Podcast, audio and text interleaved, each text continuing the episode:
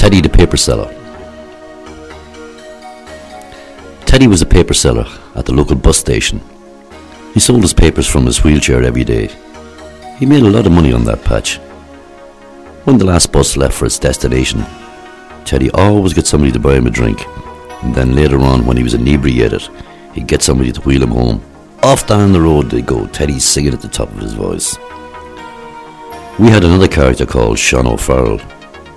He used to follow funerals walking with his bike. I could never understand this. One day I found out he would turn up at the wake just for the drink. Well, I guess horses for courses. Mrs Hughes had a shop at the front of our council house in our street. It wasn't a big shop, but all the neighbours had a book for tick there. My mum used to send me down there with our book, and I would get her some groceries and sweets for myself. Mrs Hughes would mark my book and then put the order into her own book. Then my mum would pay her at the end of the week with the money she earned in Clark's Shoe Factory. We used to get the best of shoes, seconds we called them. If there was a little mark on the shoes or sandals, then Clark's would sell them at a reduced price to the workers. My brother got a job in the stores. We got more shoes, it was terrific.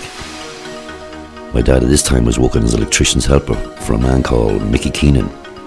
His shop was mad, TVs everywhere, the tubes out, the backs off, soldering plugs going all the time. It used to intrigue me watching him work. He had a mirror and would be walking on the back of the TV watching himself in the mirror, cigarette hanging from his mouth, cursing non-stop. Mrs Hughes got the first TV in our street.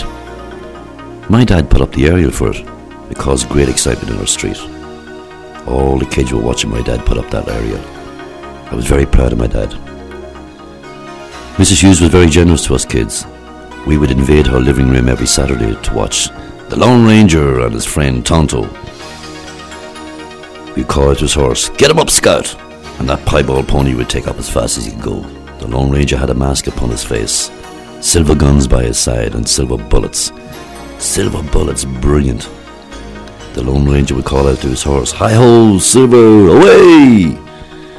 and Silver the horse would get up on his hind legs, neighing loudly, and off they rode to fight another battle for some innocent person or a town in trouble. Man, I love those Saturdays.